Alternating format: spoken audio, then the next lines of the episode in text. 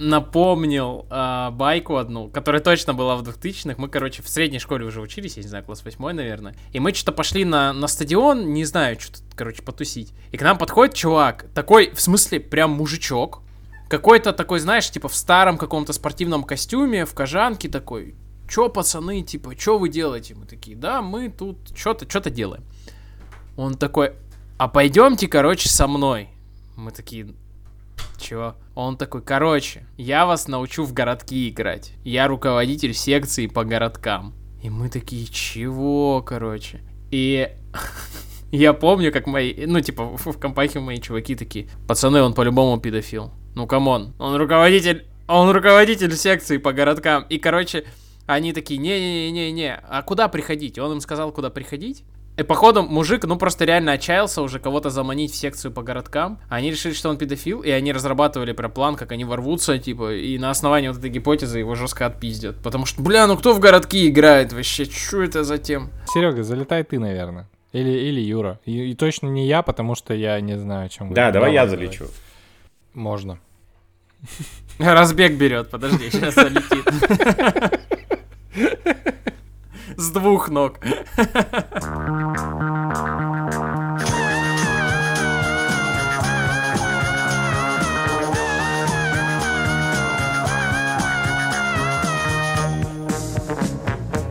Всем привет! В эфире «Легко, просто» подкаст.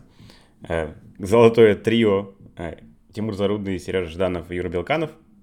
Сегодня мы говорим о нулевых, о десятилетии двухтысячных. Мне стала интересна эта тема э, в том смысле, что много говорят и ностальгируют по 90-м, ну, как-то мне это кажется, в медийном пространстве, все эти дискотеки 90-х, все эти Сеги Дэнди, э, какие-то последние звонки, 1 сентября, какие-то такие штуки, не, не помню, как-то оно из 90-х почему-то все так звучит. Но о нулевых говорят мало, хотя нулевые то время, в которое мы уже как я говорю, осознанно взрослели, то есть это были наши, то, что называется, teens, э, я не знаю, как это по-русски, ну, типа тинейджеры мы были, да, вот, в это время. Подростковые и годы. Мне кажется, что в то время подростковые годы, да, вот подростковые годы, и мне кажется, что в это время происходило тоже много всего интересного, э, то, чего мы замечали и, и осознавали, и, и были вещи, которые мы теперь осознаем и знаем только спустя, ну, уже повзрослев, э, то есть, условно, в моем детском мире дела Юкоса как такового особенно не было, да, но там спустя время, по ним, там, изучая историю России современной, я знаю, теперь понимаю, что были в нулевые еще и много моментов, которые были, ну, такой в общественно-политической жизни тоже значимы для России. Какие-то события, какие-то явления, события, люди, явления, вот, которые происходили в те годы. Вот об этом мы сегодня хотели поговорить, о том, как были, какими были наши нулевые, э, наших родителей, наших друзей, вот, а какими мы их помним. То есть это будет такой, наверное, ностальгический выпуск, что ли. Вот, ну, типа вперед, рок-н-ролл. Ностальгический и про ностальгию. Короче, я с ходов хочу ворваться в то, что время вообще не очень однородно распространяется по планете. Вот. И есть места, которые даже в 2000-е были частично 90-е. Например, Арсеньев. то есть там частично были прям 2000-е 2000-е, а частично прям то, что вот я когда общался с э, друзьями, которые в более крупных городах взрослели, там было прям немнож немножечко от, а чем характеризуются нулевые? Ну, если, когда ты говоришь 90-е, ты понимаешь, о чем речь? Ну, сразу какие-то образы, ассоциации возникают. А в чем ассоциация именно с нулевыми? Просто для меня эта тема, на самом деле, не очень, э, не то что близка, не то что отрефлексирована, я просто не знаю, типа, я... Ну... Вот это я и хотел, вот это и была идея выпуска. Вокруг нулевых нет стереотипов. Ну, вот таких на поверхности. Это как будто бы потерянное, как будто бы забытое десятилетие или что? Что это было? Но... Вот я сегодня хотел попробовать вспоминать какие-то события. Чё? Не, ну в смысле там, ну, политических много событий, которые их характеризуют, как минимум. Да политические... Слушай, блин, насрать было на эти политические события, когда мы росли. Мы сейчас, вот сейчас Парфенон выходит про... Не Парфенон, на Медне на медне, а, про 2000-е. И как бы я помню эти события по телевизору, но мне вообще на них было насрать, я не понимал вообще, что они значат, как-то не увязывал их. То есть я помню, я смотрел, типа, а, там, один из первых репортажей про 11 сентября, да, там, про там, Нордост, про какие-то там еще штуки. Да, ну то есть куча вот этих вещей, которые я, ну, прям наблюдал не воочию, но по телевизору. Но, блин, ты когда ребенок, тебе похер. Вообще, ты по-другому воспринимаешь это время. Мне кажется, 2000 2000-е — это та эпоха в, в России, когда можно было уже не выживать, я имею в виду в, в среднем, да, то есть людям. Понятно, что были те, кто и кому и в 2000-е, типа, плохо жилось, ну, то есть появился класс людей, которые, вот все, можно не выживать, можно немножечко подрасслабиться, можно, типа, там, что-то отдохнуть, купить импортные кроссовки там или еще что-то. Импортные, в смысле, не китайские. И когда стало чуть-чуть меньше того, что надо делать, потому что все, иначе, типа, вот на дачу можно не поехать. Я помню, как у нас, ну, э, был этот разговор, что у меня мама сказала, что, блин, наша семья на дачу не будет ездить больше картошку сажать, если кому как бы надо, мы наш вклад, ну, купим на рынке и, и там принесем.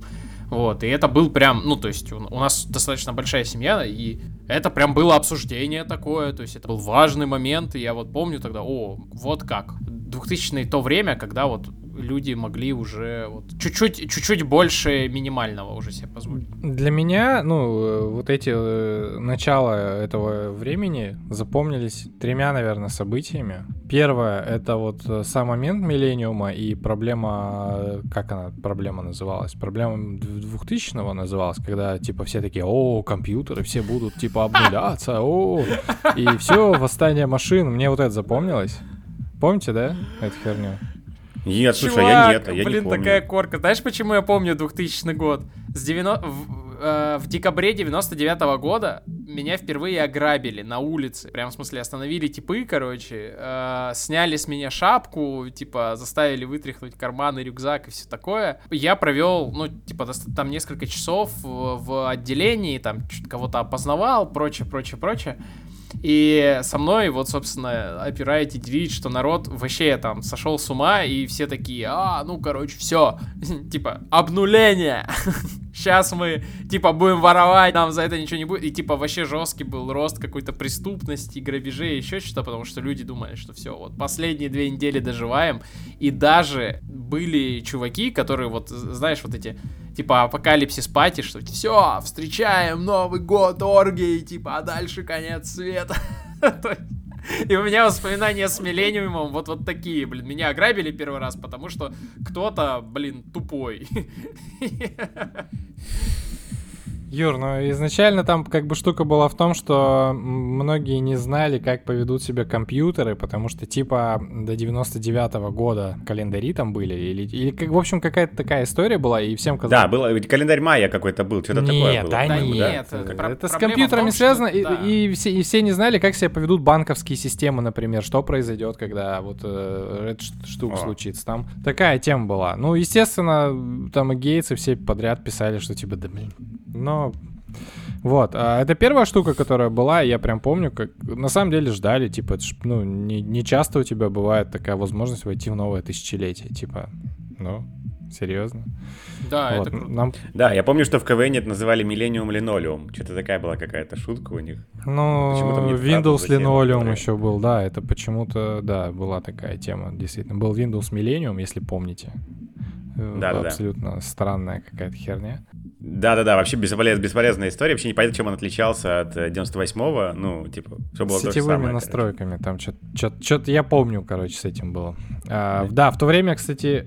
А, ну ладно, до этого дойдем. Это, значит, первый момент. Первая отсечка именно нулевых. А, вторая была в 2002 году, когда мы уже год, наверное, играли в Control. И я первую свою мышку, которая уже не работала, вот эта колесная, повесил дома на стену и подписал, типа, вот, 2002 год, там август, не помню, какой там точная дата. Это этот грызун участвовал во многих соревнованиях э, по Counter-Strike. Зачем-то я написал и сделал в своей первой мышке такой зал славы. Вот, учитывая то, что у меня компьютер появился только в 2004-м, первый, мышка у меня была уже заранее. Вот, и я, ну вот, э, типа штука, которая связана с этим годом. А в 2000, 2004 году мне купили первый компьютер, да. Вот, у меня был... Дальше я не помню ничего. Дальше все как в тумане просто. А, был желтый пузатый монитор, я помню. То есть такой огромный, ну, странный вообще. Вот, и я в 2004 кажется, начал музыкой тоже, музыку начал писать. У тебя на монитор был экран защитный, чтобы глаза не болели? От излучения защищать не было? Нет. Он пузатый был, а, а от излучения я видел такие экраны вешались на плоские уже. На плоские тоже вешались. А тот, да. а а вот, а тот у меня прям такой, прям с изгибом был.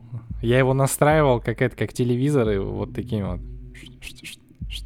Кругляшочками, да, да, да, колесиками такими, да, да, да. Да, он только как аквариум. Это были удивительные мониторы, которые отсвечивали даже в темноте. Да, да. Очень странные.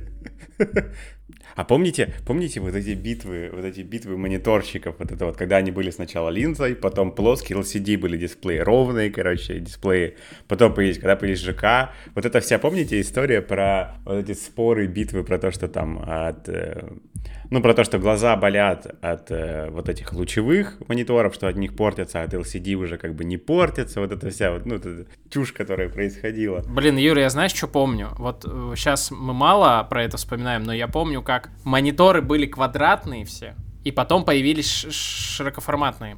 И у меня батя, я не знаю, года, наверное, до 2015 отказывался покупать себе широкоформатный монитор, потому что квадратный — это тема. Реально. То есть я ему уже вот просто вот так вот на и все. То есть это прям вообще до последнего у него была история. Ну, понятно, что 2000 это, блин, золотая эра всей этой электроники. Это компьютеры, начали появляться какие-то... Ну, во-первых, начали появляться в домах у людей компьютеры, начали появляться пейджеры, телефоны. Вот эта вот эпоха, когда было, правда, важно, какой там новый телефон выйдет, и они все были разные. Я помню, как в, из Хабаровска привез себе какой-то э, в каком-то салоне мобильный, ну вот эти, знаете, бесплатные журналы, которые по факту каталоги, там вот описание технических характеристик смартфонов, и вот просто журнал Сталки, на 100 страниц. Нет, нет, нет, не стал. Неважно, какой-то про мобильные телефоны, короче. И я прям сидел, залипал, изучал вот эту разницу, какие там бренды, какие эти телефоны бывают а, важно было, как он там выглядит. И причем тема была в том, что нельзя было купить телефон, в котором вот все фишки есть, потому что как бы у одного камера хорошая, у другого там батарея. Это, это не, не то, что сейчас. Дизайн, опять же, был разный. Были а, вот эти Siemens и Nokia, у которых были кнопки на, на боковинках, не было клавиатуры. Вот всякая, короче, дичь. Uh-huh. А, случалось, люди вообще ак- активно боролись за наши кошельки. На каждом углу начала появляться Евросеть. Вот. Еще были шнурки, помните, на, на шею для телефона. И кабура на, на пояс. Кабура, ну кабура была вообще тема. У меня была кабура. О, нет, кабуры точно не было. У, это... меня, у меня была. У меня я зато нашел, да, да. я зато нашел эту первый телефон, который у меня был. Какой? Я скинул... У меня был Siemens A52. Чатик, чатик. Мне родители дали, я ездил в Орленок, мне дали 3310 Nokia, у нас семейная она была. А потом, через некоторое время, через полгода мне купили мой, это была Motorola C200. О, нифига какой. А у тебя, ну, видимо, это совсем ранние какие-то да, модели. Да-да-да. А в каком году у тебя появился телефон? 2004, кажется. Что у меня, наверное, появился позже, потому что у меня уже был такой чуть-чуть современнее, значит, у меня появился позже. Здесь... У меня тоже у был без антенны, да-да-да, я помню, как я покупал телефон, и типа обязательно надо было, чтобы он был без антенны. Вот. Здесь смс-ки набирались в два ряда. Вот такая штука.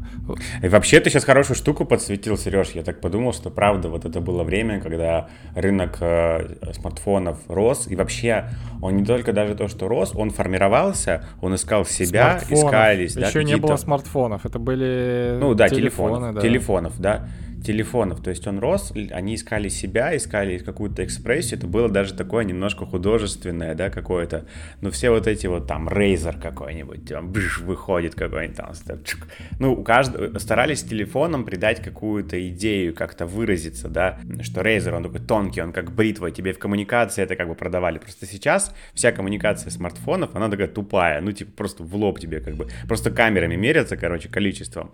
А там была вот эти, да, я вспоминаю вот эту Nokia, у которой там низ крутился вот так вот, или у которой там Nokia, она так вот выезжала, как бы не слайдер, а такая была, типа в титановом корпусе, короче, она была. Вот. Это ну, же 88.00 легендарная банда. Да. Вообще. Да, да, да, да. 88.00. Вот. Она была. То есть было много вот этого поиска, ну, каких форматов. Прикольно, потому что, правда, сейчас рынок, ну, он как бы встал, ну, то есть все, он сформировался, он устаканился, и как бы все, примерно все в одной колее движется, и уже даже айфоны так не, ну, не радуют. Никаких новинок особенных ты там уже не видишь. Как раз тема-то, мысль в чем была? На самом деле тогда это действительно воспринималось как какой-то отдельный телефон, как э, даже не, не, не сколько гаджет, Короче, э, сейчас просто сценарии достаточно сильно поменялись. Сейчас это просто продолжение тебя, фактически. То есть это не то, что даже ниша, это прям... Мне кажется, это даже нечто большее. Без этого сейчас очень сложно. То есть, а тогда это такая штука, типа, была, ну да, с ним удобно, без него нет. Поэтому э, не имеет смысла, мне кажется, э, ждать от э, телефонов какого-то именно такого развития, именно экспрессивного, потому что сейчас это фактически все упирается в то, насколько удобно э, делать какие-то базовые вообще вещи для тебя, там, по, включая покупку, там, поиск информации, там, еще что-то такого. Раньше, то есть, даже это не нужно было. Вот, мысль в этом. Да, я с тобой согласен. Да, я, сейчас я думаю, что мы разовьем эту тему. Я просто хотел вставить конкретно про Е398. Ты, ты просто про нее сказал. А у вас было такое, что... Вообще, были у кого-нибудь друзей Е398? Да, у меня была. У нас у пацана я покупал. Была. Помните их? Помните, их прошивали, чтобы они орали громче, короче. Что вообще было? Типа, как, какие-то наши умельцы откопали вот эту, ну, как вот этот, вот, короче, чтобы она в два раза громче орала, короче. Ой, это был вообще дискотека в подъезде. Прям, у нас же, у нас же Андрюха диджеем уже тогда был на тот момент, и он считался таким а, по умолчанию спецом по звуку. И он такой, так, вышел телефон, у него самый охеренный звук вообще, как, какой есть. И он, короче, делал э, звонки, туда можно было ставить звонки, то есть они у тебя реально басили, то есть такие он делал, короче, рингтоны сам из э, треков. Помните, забыл как э, автор этот, но в Блейде, короче, техно-вечеринка в Блейде. New Order там вообще-то играет.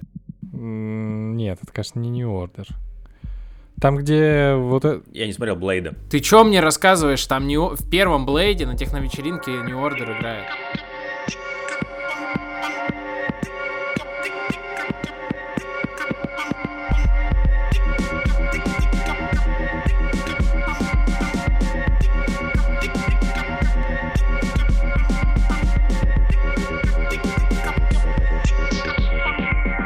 Я еще вот еще вспомнил про компьютеры. Это же эра не только смартфонов, а это эра, в принципе, компьютерной вот этой всей движухи. И мы, помню, зачитывались компьютерой. Помните, такой журнал был? Это, ну... Я хакер читал. Три года у меня была подписка на хакер. А, хакер, Даня Шаповалов и все такое. Да, это типа более хулиганская тема, и он потом начал выпускать журнал «Хулиган». А в компьютере это более такая задротская, там, где мужики такие там и типа про трансгуманизм и про новую материнскую плату тебе могли пояснить. И ты такой, о, здорово, интересно. Вот. И, и да, короче, нулевые, да, для меня это, наверное, точно компьютерная вся движуха связана. Э, мы сейчас про это забываем, я забыл об этом, но я сейчас вот в голове копаю и помню, что это же время, когда мы кидали э, пацанами лан, ну, провода между домами, перекидывали, то есть мы по чердаку у нас проводили с другом, он жил в соседнем подъезде, интернета не было, интернет позже появился, и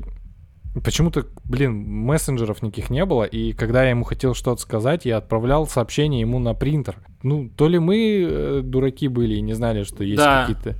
Скорее всего, да. Ну, короче... Был Team Speaker. Team Speaker был. Не да знаю. много чего было, были клиенты. Наверное, всякие. наверное. Для Лана было полно клиентов. Слушай, в смысле, во-первых, Аська была. В смысле, в Она по лану работала? Нет, ты говоришь, мессенджеров не было. Про, по лану были там ну. отдельные клиенты, всякие разные. Там можно было и раздавать, и шарить. И там же были чаты районные. Потом была Аська, а потом появился, конечно же, Mail И когда, блин, раньше вот эта история... Во-первых, были публичные чаты, вот эти комнаты все. Но когда я вот... У меня провели интернет, и как бы все таки все, надо чатиться, вот это прям тема была, нужно чатиться. Ко мне приходили одноклассники и такие, у тебя есть интернет, пойдем в чат, что там люди говорят, вот эта базарная тема все приходили, и мало кто знал, что вообще там нужно делать, все просто за жизнь общались. Но я помню, у меня такое впечатление от культуры вот 2000 вот это интернет, что можно было, если ты нашел лаську какого-то чувака, можно было ему, типа, написать, и он бы тебе ответил. То есть можно было там любого, то есть там какие-то были журналисты игровые, которых я читал, там еще какие-то, знаешь, вот я им писал, и они мне отвечали, и мы такие, типа, Чё, ну, вот чё, о чем можно школь... со школьником говорить, я, понятно, там быстро отваливался, но все равно вот эта история, что все со всеми переписывались, все анонимные, а все такие, ну, есть у тебя интернет, окей, значит, с тобой можно поговорить, и, и вы че? Блин, это прикольно. Кто, непонятно кто там, вы там ни, никогда не увидитесь, поэтому с ходов такой, привет, привет, короче, у меня экзистенциальный кризис. Давай это обсудим. Я работаю на нелюбимой работе. Мне 9 лет. Нет, в смысле, мне... я общался с людьми, мне было там, типа, да, реально, 12 лет, люди мне рассказывали, как они работают в салоне сотовой связи, вот, с высшим образованием, им это не нравится. И я такой, ну что, ты давал им какие-то советы? Они такие, спасибо, ты мудрый человек. И я такой, спасибо. У меня такого не было.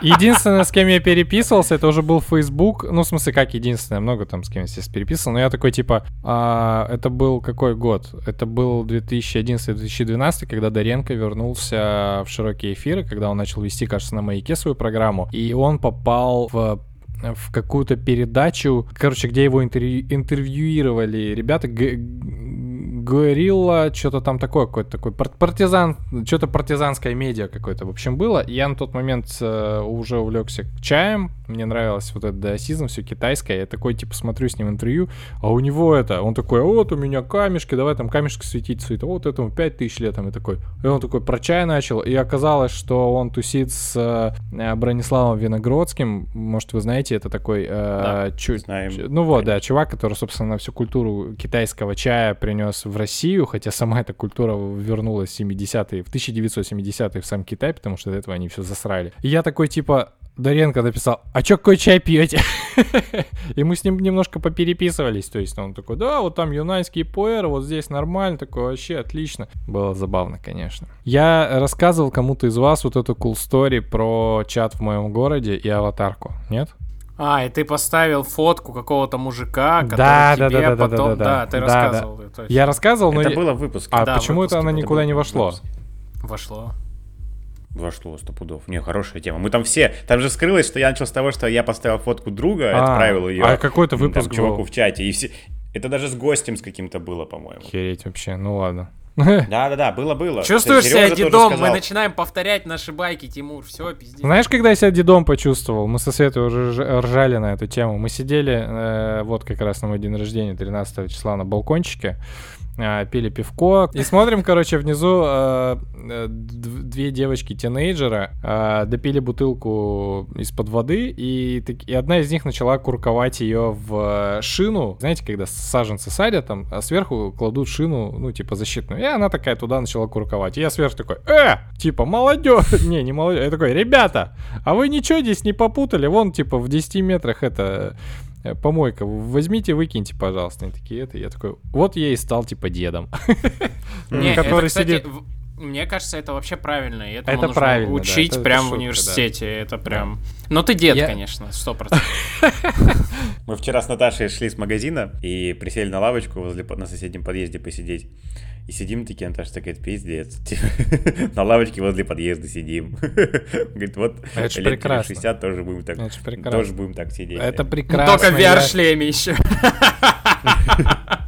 Это прекрасная штука, которой жалко у нас нету в культуре почему-то сейчас. А, и потому что, когда мы вот были в той же Барселоне в октябре, там мне город понравился тем, что он децентрализован, и вся движуха происходит в каких-то двориках. И в каждом дворике есть какое-то такое место, ну, точка притяжения, вокруг которого барчики, местные магазинчики, там а, место посидеть, спортплощадки, и все тусят вот так вот. Типа вот, вот такие. Братан, знаешь почему? Потому что наши дворы представляют собой парковку. Все. В смысле, я тебе точно скажу, вот у нас э, в Арсике, в том дворе, где я живу, в соседнем, там вот был какой-то тусич-жусич, всегда там что-то выходили, ну, то есть там была движуха. Какие-то там деды в домино, короче, там тетки сидят за детьми, приглядывают, дети на спортплощадке, что-то еще. И я просто наблюдал, как из года в год вот эта история оттеснялась а, вот э, реально машины, вот это все пространство сжирали, и тема в том, что когда вот эта критическая масса этих машин нарастает, потом люди там тусоваться не хотят. Ну что, какой смысл? Да, мяч не попинаешь, там в окно улетит, там еще что-то, и как-то, может, люди, которые в этих дворах тусовались, ну, просто перестали во дворы выходить, кто-то умер, кто-то еще что-то, но я прям вижу, что во многих дворах физически места нет для этого. Ну, да, как бы, это да, так. По- это, конечно. Это, это правда, да, это правда.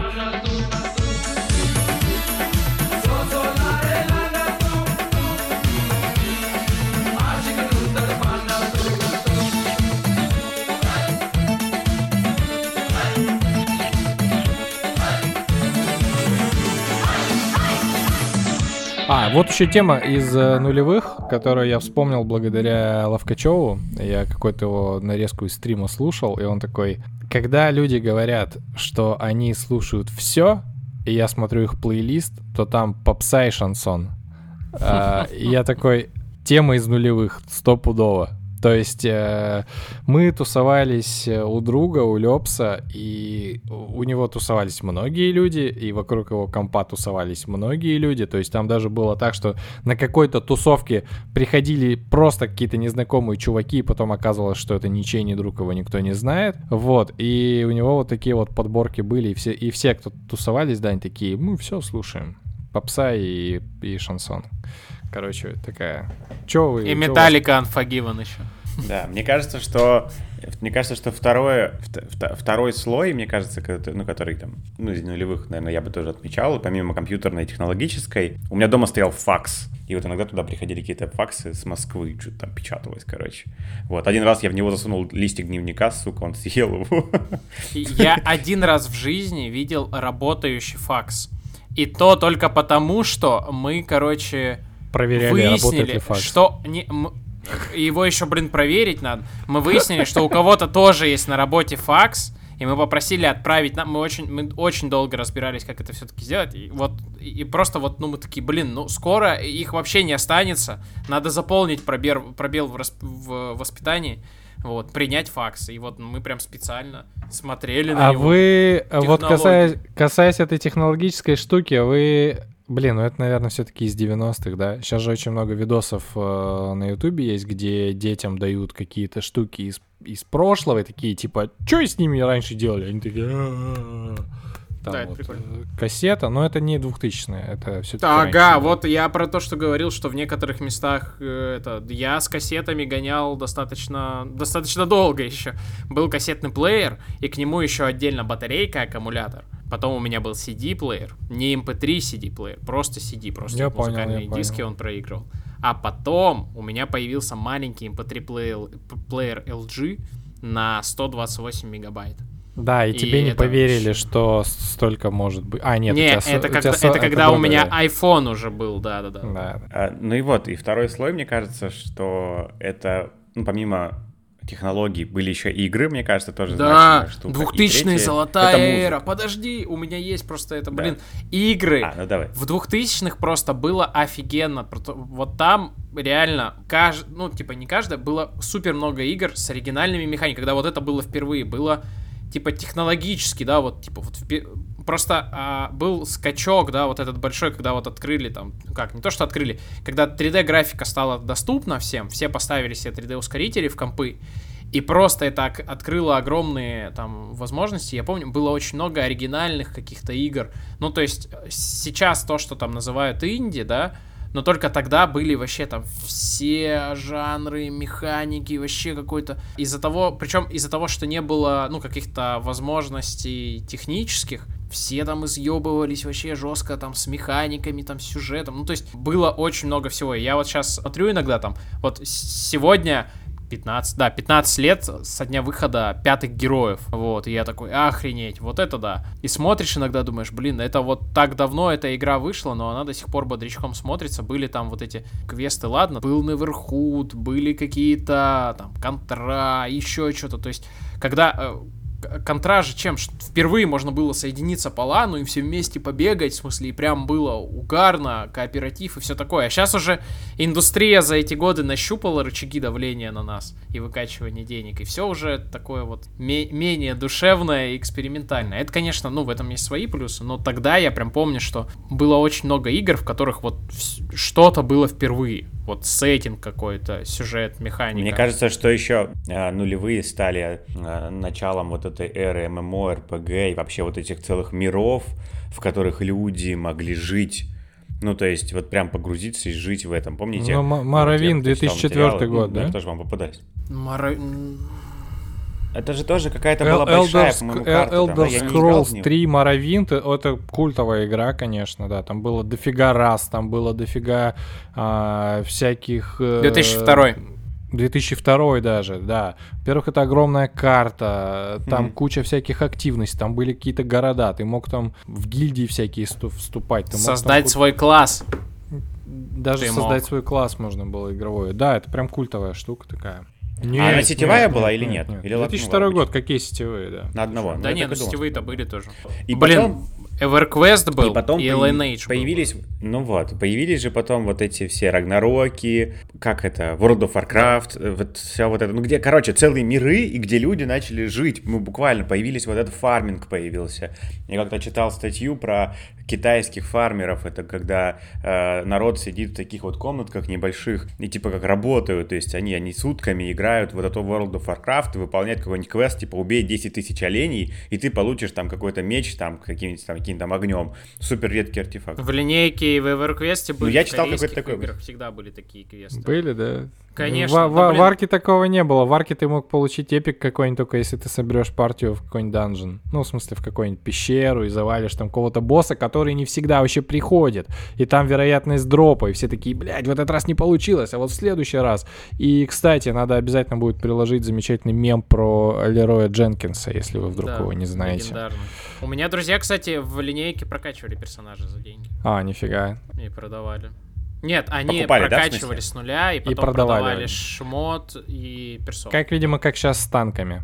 Э, И шматом в контре, например. Контраст стало со шматом, контраст стало с э, какими-то дропами, с вообще ту контру, которую я помню, она такой не была вообще. Вот, Лерой Дженкинс, э, О, нифига, да, я не она знал. сейчас вообще очень странно стала выглядеть. А, Лерой Дженкинс, короче, мем э, в чем? World of Warcraft, собирается там огромная партия, там человек 10, наверное, а они проходят э, какую, какую-то, короче, пещеру, и у них прям, там реально там очень важна тактическая составляющая, потому что там кто что делает, в какую очередь какого моба бьет, кто на кого агрится. И, в общем, в следующую в пещеру, в которую они должны зайти, там очень много маленьких э, дракончиков, которые, ну, просто валят там за секунду. В общем, они стоят, реально ролик, там, минуту они это обсуждают, и тут чувак, э, паладином, который играет, он такой включает микрофон, он, видимо, я не знаю, куда-то отходил, такой, Лерой Дженкинс, и забегает просто и рушит все.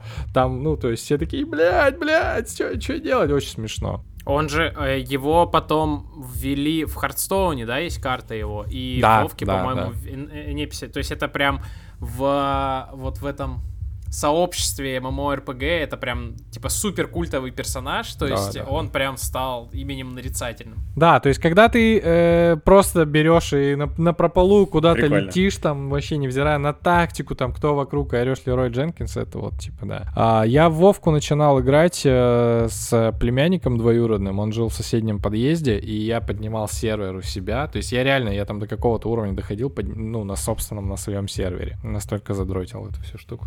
Потом уже играл не, в неофициально, а потом уже на официально даже перешел, чуть не засрал себе диплом. А,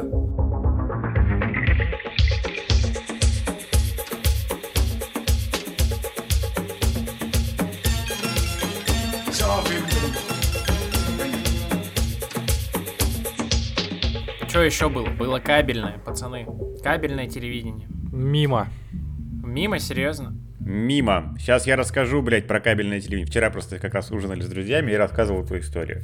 Э, Я из маленького города, населением 20 тысяч человек. И более того, я из жопы маленького города, то есть я с его окраины. Там было всего три дома, в радиусе километра не было практически домов. Грубо говоря, был лес и дорога.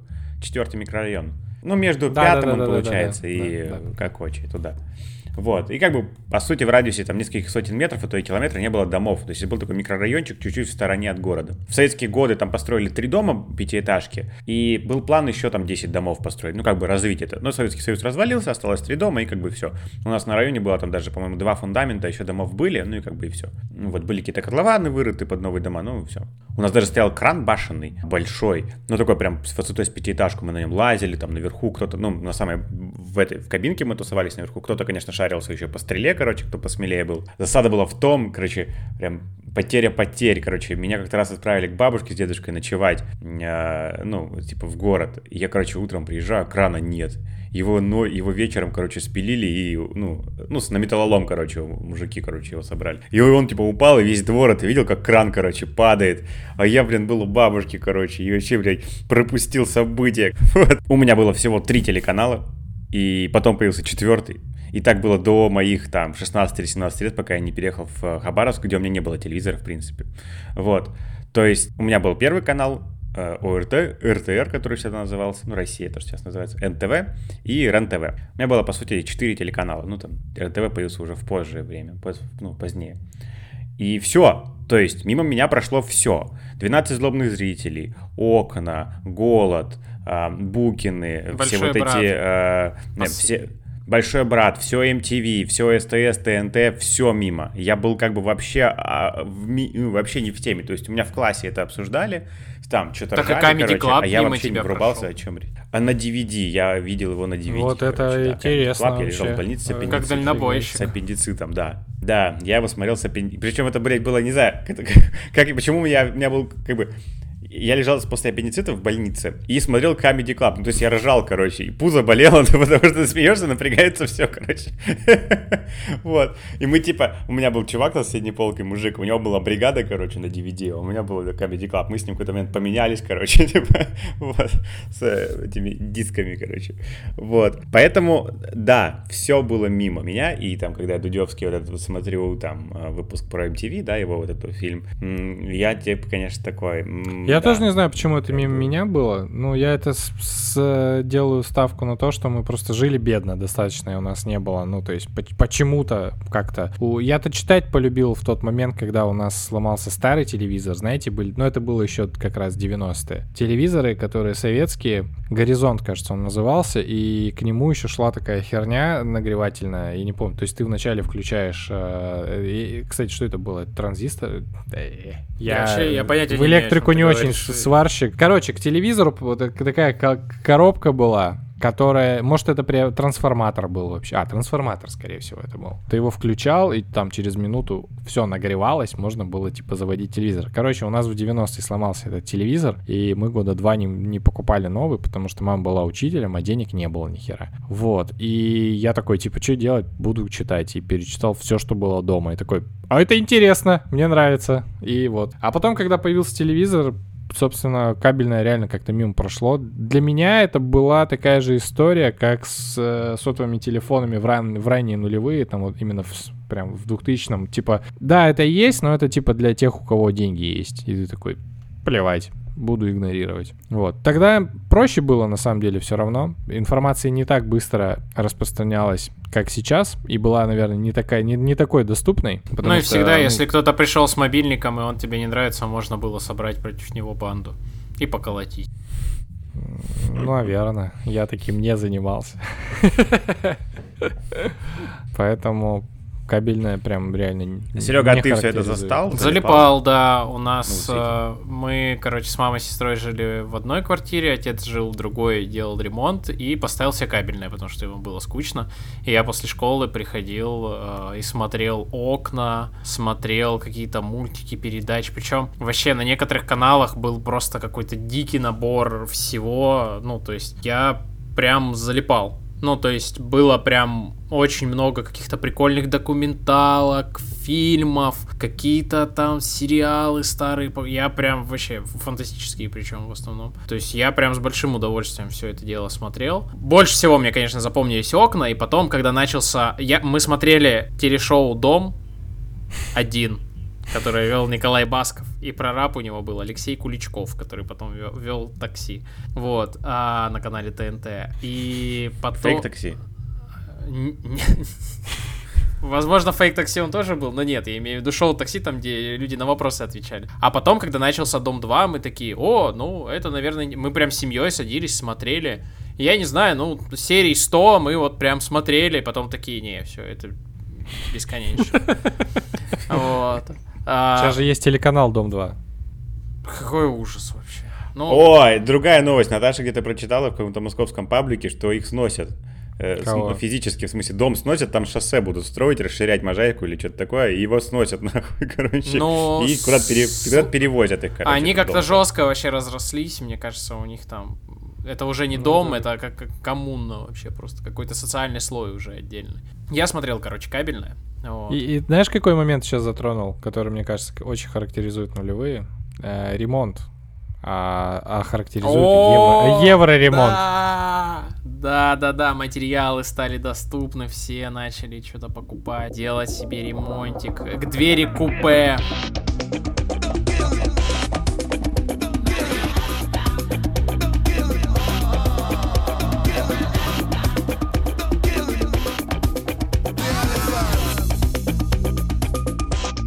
Ну, короче, я не знаю, было ли ваши... А, была ли у вас такая штука, короче, у нас были штабы и коморки всякие.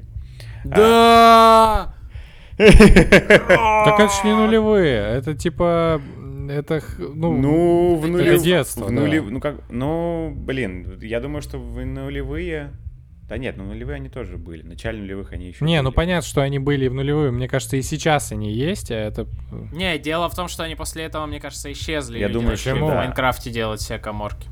Да, ну Ты как думаешь? бы подвалы, кор... ну вот что у нас было, какие у нас были коморки? У нас были, во-первых, подвалы, э, в подвалах были коморки мы их оборудовали, все там как-то притаскивали туда какие-то э, кресла от каких-то машин, раз э, э, что-то в одной даже поклеили обои, умудрились, в другой пацаны сделали типа шконки двухэтажные, сами сколотили, построили, короче. Э, мы протаскивали туда свет, проводили в подвале, ну и как бы сидели, тусовались, короче, там все было вообще там чики-пики, короче, были. Второй тип коморок были снежные. У нас очень много снега зимой, и у нас типа реально строились коморки в снегу. Ну, то есть, типа, это были полноценные... Иглу. Иглу, в которых можно было стоять, сидеть, восьмером, например, спокойно можно восьмером было находиться. стоять, такие, заебись. Ну, типа, там можно было зайти, и, типа, прям по такой холл, там в центре, допустим, был столб, чтобы эта тема вся не упала, короче, и можно было прям вот э, толпой в ней даже находиться, короче. Вот, это были зимние варианты. Летом мы строили штабы, я не знаю почему и зачем, но мы строили на деревьях, натурально, короче, типа, выбирали не, это прикольно, дерева. это же прикольно, это же, мне кажется, навеяно навеяно какими-нибудь э, фильмами американскими, потому что там а, вот эти домики на деревьев, это же прям Может быть. Ча- часто образ. Может быть, да. У нас э, мы находили в лесу четыре дерева, э, ну, по, как бы близкие к квадрату, да, к прямоугольнику какому-то. Сколачивали четыре больших э, балки крупных, и потом на, ну, набивали речки, стены, крышу, все дела, короче. Вот, и эта тема там, ну, и там и тусовались вот в этой вот, э, в таких вот коморках, короче, еще на дереве, короче. Вот, конечно, приходили старшики, все это дело быстро там приходило, при, становилось неким гетто, короче, в тот же вечер буквально. Э, вот, все это начинало разлагаться, вот, или ломаться, и, короче, ну, не, ну, часто это недолго жило, вот это все разносили. Но тема была. Смотри, ты такую штуку за затронул, я бы хотел на ней акцентировать внимание. Просто для нас э, то, что, то, о чем ты говоришь, это же, ну, по факту не про двухтысячные большие, это про наши личные, типа, двухтысячные. Это значит наша, ну, более-менее сознательная жизнедеятельность, какие-то поз, позднее детство, подростковые годы и прочее, когда мы, в принципе, открывали, вызнавали там мир. И э, когда я говорил про неоднородность времени, я еще хотел сказать, что я вообще в принципе в 2000-е вообще всю культуру для себя открыл. В принципе. Поэтому очень многие вещи, да, там, какие-то артефакты, там, 90-х, 80-х, а, так как, ну, я их потреблял в 2000-е, тогда они еще были крутые и более-менее актуальные, то есть э, для меня они ассоциируются там с этим. Понятно, что была и, и, и музыка 2000-х была, да, какая-то, но для меня тогда же я там открывал какие-то альбомы, которые на самом деле, вот э, эти сборники MP3 эм открывал и заслушивался какими-то там более старыми а, штуками. Это, ну, мне кажется, большая часть вот этой нашей ностальгии, это ностальгия такая первооткрывательство и, и увлечение какими-то культурными вещами, потому что мы были молодые, зеленые и, и, как сказать, глаз горел, короче что-то открывать. Я пытаюсь вспомнить, чем мы могли увлекаться. Ну, то есть понятно, что увлекались. Чем мы увлекались? Увлекались играми, увлекались спортом. Ну, кто-то увлекался спортом, да, кто играл в футбол много, например. Чем еще увлекались? Музыка. Ну вот, наверное, была музыка, музыка. рэпчик. Музыка, да, зна... ну, как, мне кажется, значимый был пласт. А, э, фильмы, ну и бухло. Фильмы смотрели, я вспомнил, я понял, что 2000 конкретно для России важен именно пла пластом вот этой, вот этих артхауса чернушного, типа Лиля Форева. Я думал, ты скажешь про пиратские DVD. А, по понятно. У людей появились резаки, и все начали да, просто да. типа жестко обмениваться дисками, написанными маркерами. Есть у меня один... У меня был чемодан на 500 Есть дисков. у меня один герой, который этим занимался, да. Кстати, можешь с ним сделать эпизод про это. Короче, не, ну, в смысле, именно снимали. Я про вот это хотел больше сказать. Про то, что, вы, если помните, было очень много такого какого-то очень странного кино, который открывал какое-то социальное дно, проби, пробивал. Чувак, его. я про социальное дно помню «Зеленого слоника» mm-hmm. и «Операция Тайт» или «Кипятильник в Да, жопу». да, это вся история. Все остальное А Лилю Форева ты не помнишь, например? Мне что-то я, она сейчас... Нет, нет. Брат, брат. Я нет, брату, для меня мимо. Зеленый брату слоник 20 это Лич, по-моему, да? Зеленый слоник это нет, это Светлана, э, господи, э, Баскова. Баскова, да, э, Епифанцев и Пахом. точно. А они до си- э, Конечно, минус в том, что они до сих пор, когда вдвоем встречаются, отыгрывают это. Братишка, я тебе покушать принес. Не, короче, я не видел, и, наверное, И не надо. артхаус э, мимо, Это мимо не, меня прошел. это не это. артхаус, это самый большой трэш вообще, который можно представить. А, я, и с другой стороны, кино, ну там, то, что я помню, это, конечно, какие-то, наоборот, были «Бригада», типа там «Брат 2», вот это как-то я там больше, зас- ну как-то вот я там типа смотрел это. Сериал «Солдаты» потом были. Солдаты! Да. Да-да-да. Тема. У нас была смешная байка, у нас э, сосед в комнате в общаге, он довольно, ну так, посредственно учился, и почти каждую сессию у него он был на грани вылета. Вот, и мы что-то сидели, пытались учить и сдавать экзамены, а он, короче, смотрел солдатов. Ну, типа, он почти каждую, каждую сессию как бы в армию собирался уходить. Вот, и он прям все лежал, грустил и смотрел солдатов, короче, на сессии. А музыка, кстати, насчет музыки. Подожди, про фильмы. Про фильмы, подожди. Я готовился, да, к выпуску. Мы пересмотрели «Властелин колец». К Ну, выпуску. Была, конечно, да. Ну, у меня отпуск был просто всю эту неделю, и мы такие, «Властелин колец», давно хотели, а тут раз, где бы взять 13 часов? Пожалуйста. Вы режиссерскую версию, конечно, смотрели. Конечно, конечно. Все, супер полно. Матрица. А, матрица, ж матрица. Слушай, вот я как-то в, в детстве, ну, большой куш, наверное, про, про матрицу. Было, ну, круто, прикольно, ты смотрел, такой, вау, ша, о, все такие, о, как в матрице, да. Но, и вот эта вся эстетика кожаных плащей, плащей почему-то тогда модно. Жмурки. Но Че ты вбрасываешь ему? мне кажется, что «Властелин колец» сильно больше повлиял на всю эту историю, потому что он же породил целое движение вот этих толчков, которые с э, деревянными мечами по лесам, ролевые игры и прочее, прочее. Это супер большой был, да, большая субкультура, значительно. Ну, то есть, как бы люди, и это не историческая реконструкция, люди выходили и делали как бы игры, играли в них, кто-то до сих пор там продолжает, да, это делать, но это уже такое сильно более упоротые штуки, но мне кажется, это было вот очень А вот это, про матрицу. интересно. Ты сказал фразу «как в «Матрице». Насколько я понимаю, она, ну вот эта фраза пользуется двумя моментами. Как в «Матрице» это в смысле замедление, типа в Макс Пейне физика такая, как в «Матрице». Ты стреляешь и замедляешь. А вторая, это, конечно же, про социальную, про социальный аспект, про то, что как в «Матрице», типа мы живем не настоящую жизнь, не социально-философски. Не, мы это имели в виду очень просто, типа, что чувак выглядит, как будто он в матрице, он, блин, в каком-то виниле, латексе, коже, очки зализаны.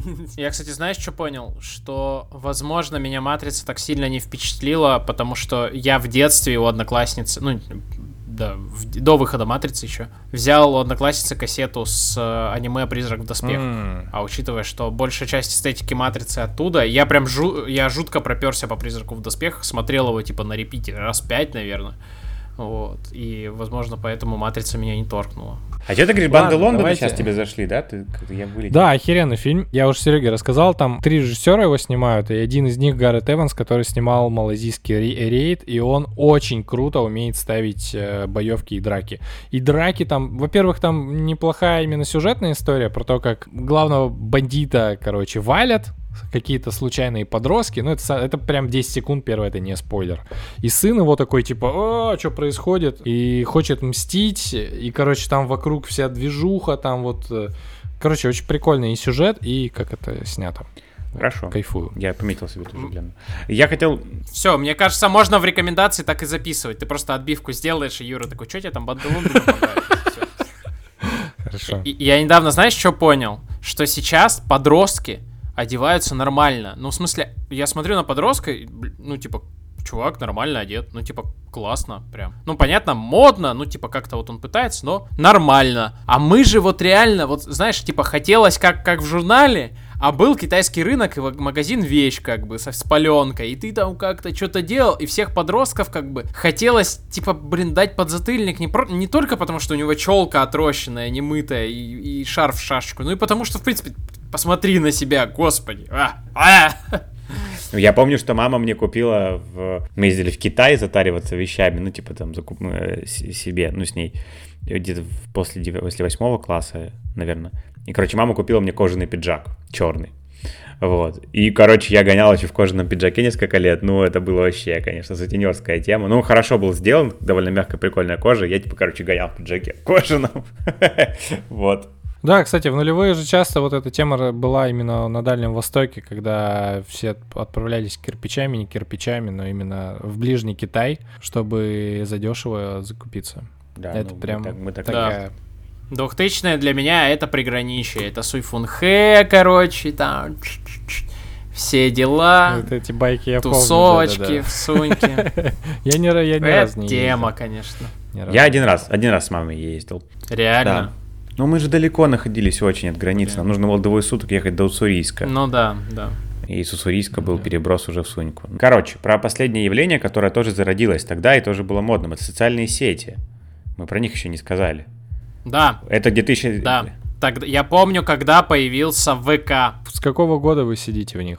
Во ВКонтакте? Когда ВК, ВК когда появился... 2007, открылся, кажется, Где-то да? так. Да, где-то так. Да, да. Седьмой, в седьмом году, да. Вертикальные аватарки да. еще Старшая школа это была у меня уже точно.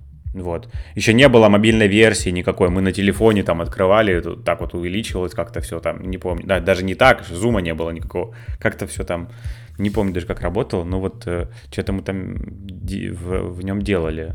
Социальные сети.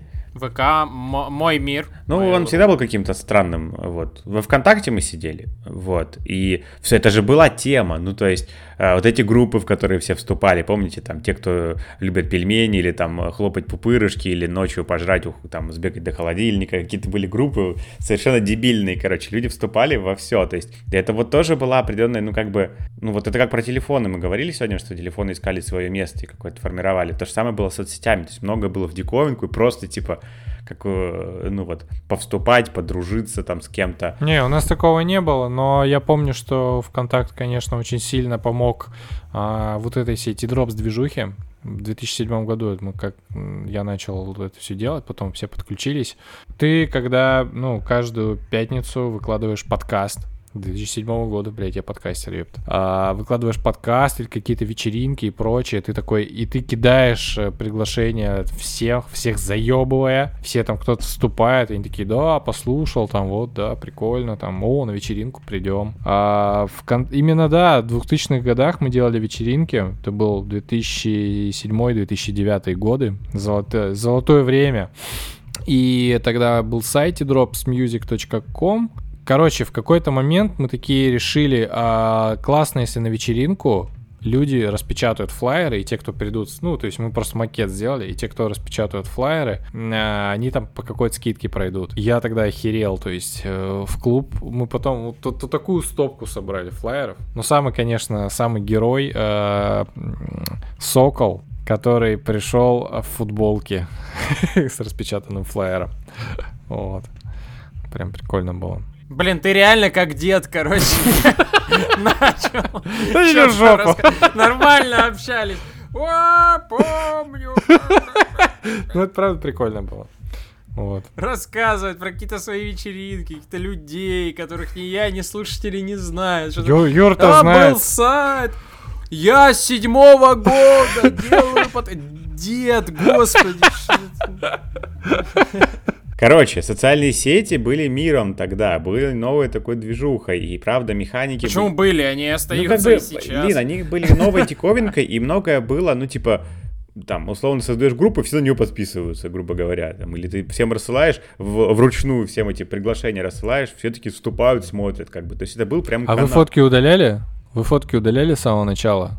Которые там были? Конечно. Серьезно? Нет. Я вспомнил, что нет. Конечно. Да блин, меня взломали, и у меня какой-то гондон удалил мне все фотографии, когда меня взломали. Не, я удалял чисто из гигиенических соображений, потому что э, у меня было очень много фоток той поры, когда я был лютым говнарем. Вот. И стоило уберечь мир от всего этого зрелища, когда я стал особенно перспективным молодым ученым и все такое.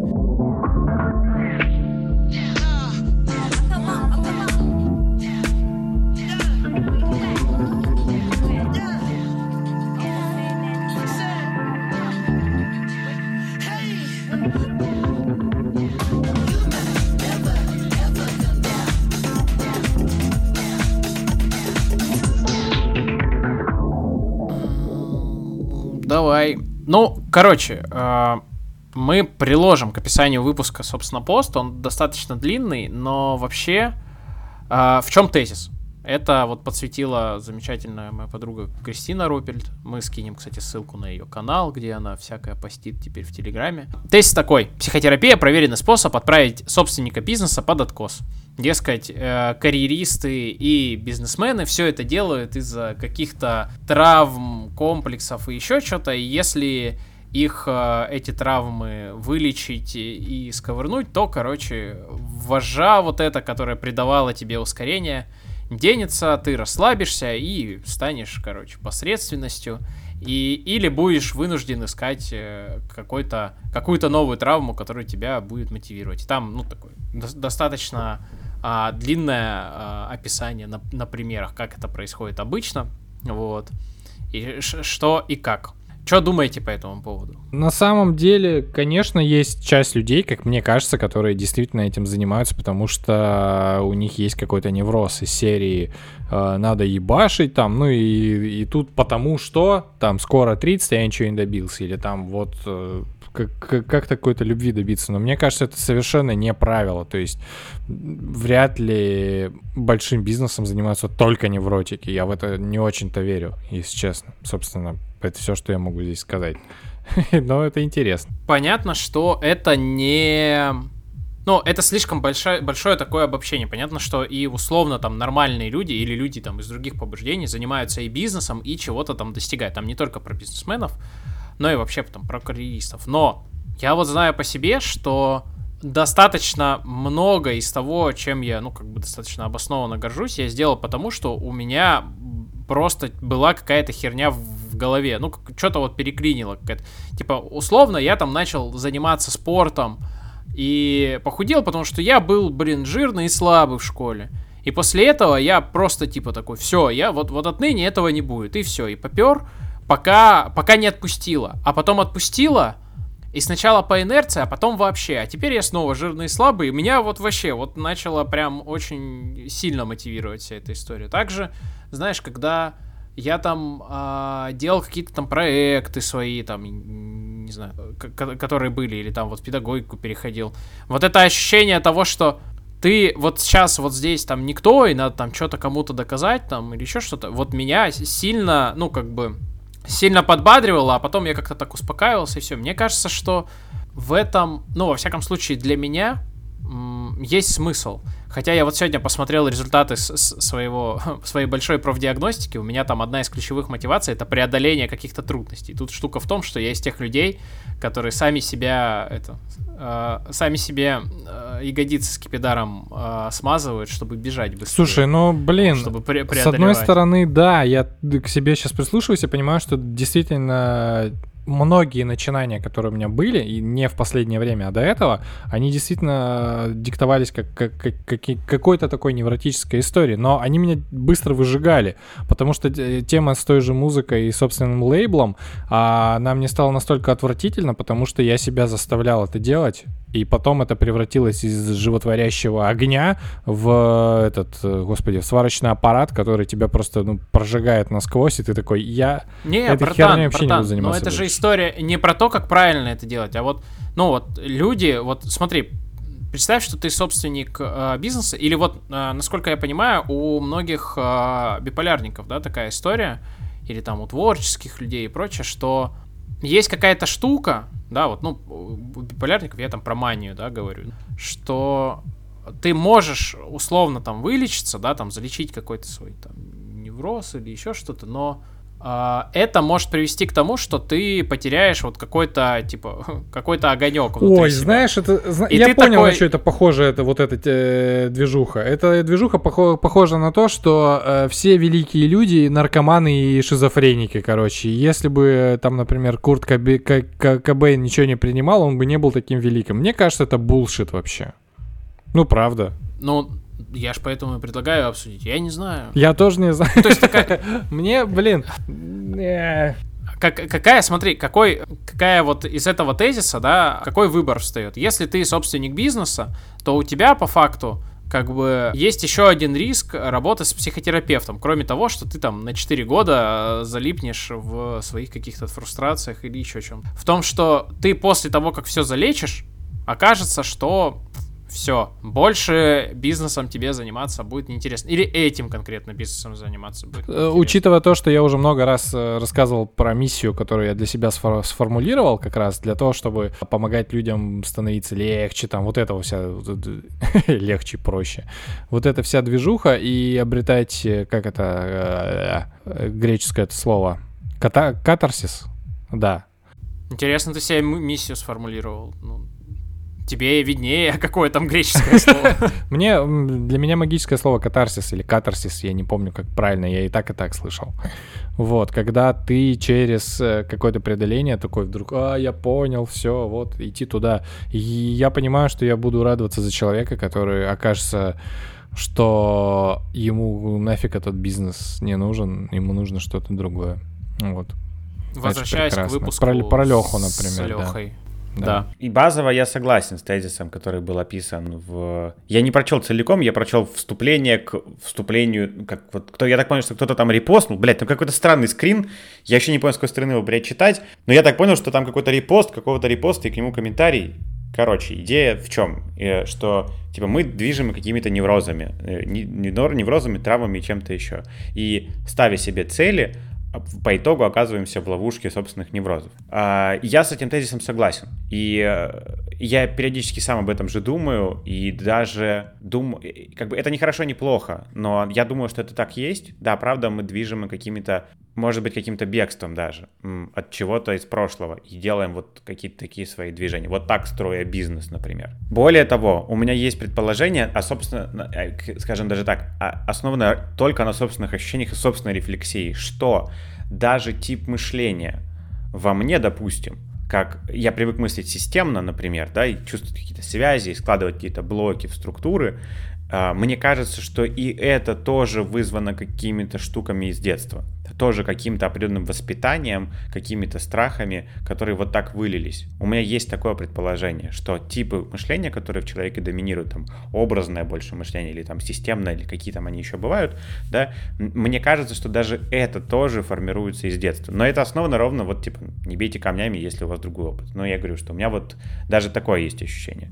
Не только, не только говоря о целях, об интенциях, которые во мне зарождаются. Поэтому, да, базово я с этим согласен. Я бы здесь говорил не только о предпринимателях, и...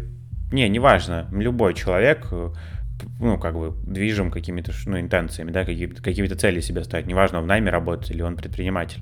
Вот. Если мы говорим о, ну, о, о, тем, о том, что человек строит крупный бизнес и построил крупный бизнес, с большой долей вероятности он очень много работал. Очень много работал. И это перекос, однозначный перекос. И это уже сигнал о том, что там был какой-то, ну, я не, не хочу говорить слово невроз, ну, не то слово. Ну, короче, это какой-то, там есть какая-то симптоматика, почему человек так, столько много работал и жертвовал собой, своим здоровьем, отношением с близкими людьми, какими-то смыслами, какими-то хобби, сильно упираясь в работу.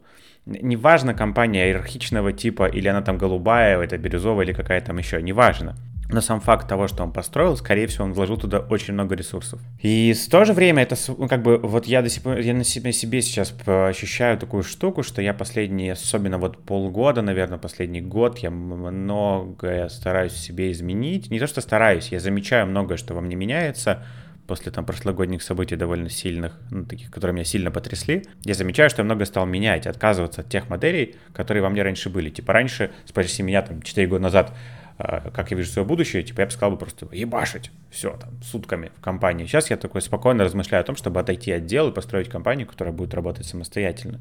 Я буду меньше заниматься операционкой а, и больше заниматься книжки читать и с женой там потом с детьми проводить время.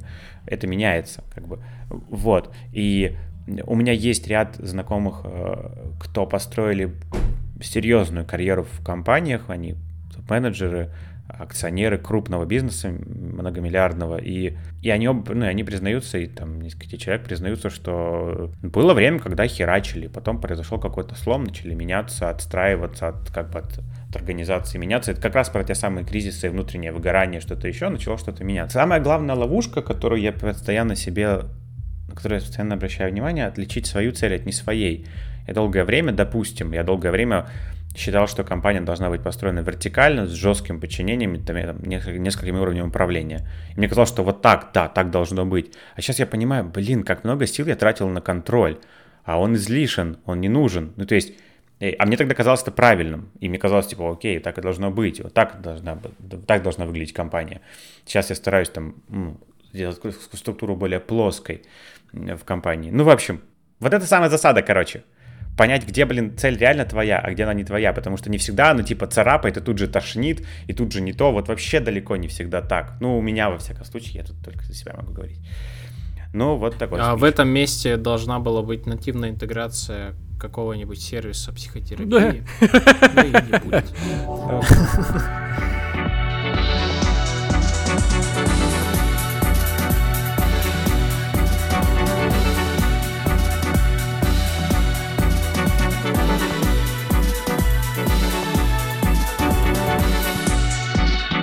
Что, переходим к рекомендациям. Но перед этим стоит сказать спасибо патронам и патронессам, благодаря которым в скором времени мне придет замечательный а, микрофон новый. Надеюсь, он будет золотой. Юра нашел золотой микрофон. Вот. А, и благодаря, благодаря вам еще будет у нас на целый год SoundCloud продленный. Это значит, что минимум год над нами будет висеть домоклов меч обязательства выпускать подкаст регулярно. Тут это еще одна cool story внезапная. А, Николай Зеляков из э, чатика курса, кажется, он патрон даже, Коля, из Владивостока, такой мне пишет, а это, Леха э, с, с прошлого выпуска танкистом не служил? Под Хабаровсками такой, ну да. Я такой, Леха, он такой, о, в соседней роте, оказывается, служил. Ого. Пара-пара-пам. Mузыку из Вообще. «Найди меня» вставишь? Э, из солдатов.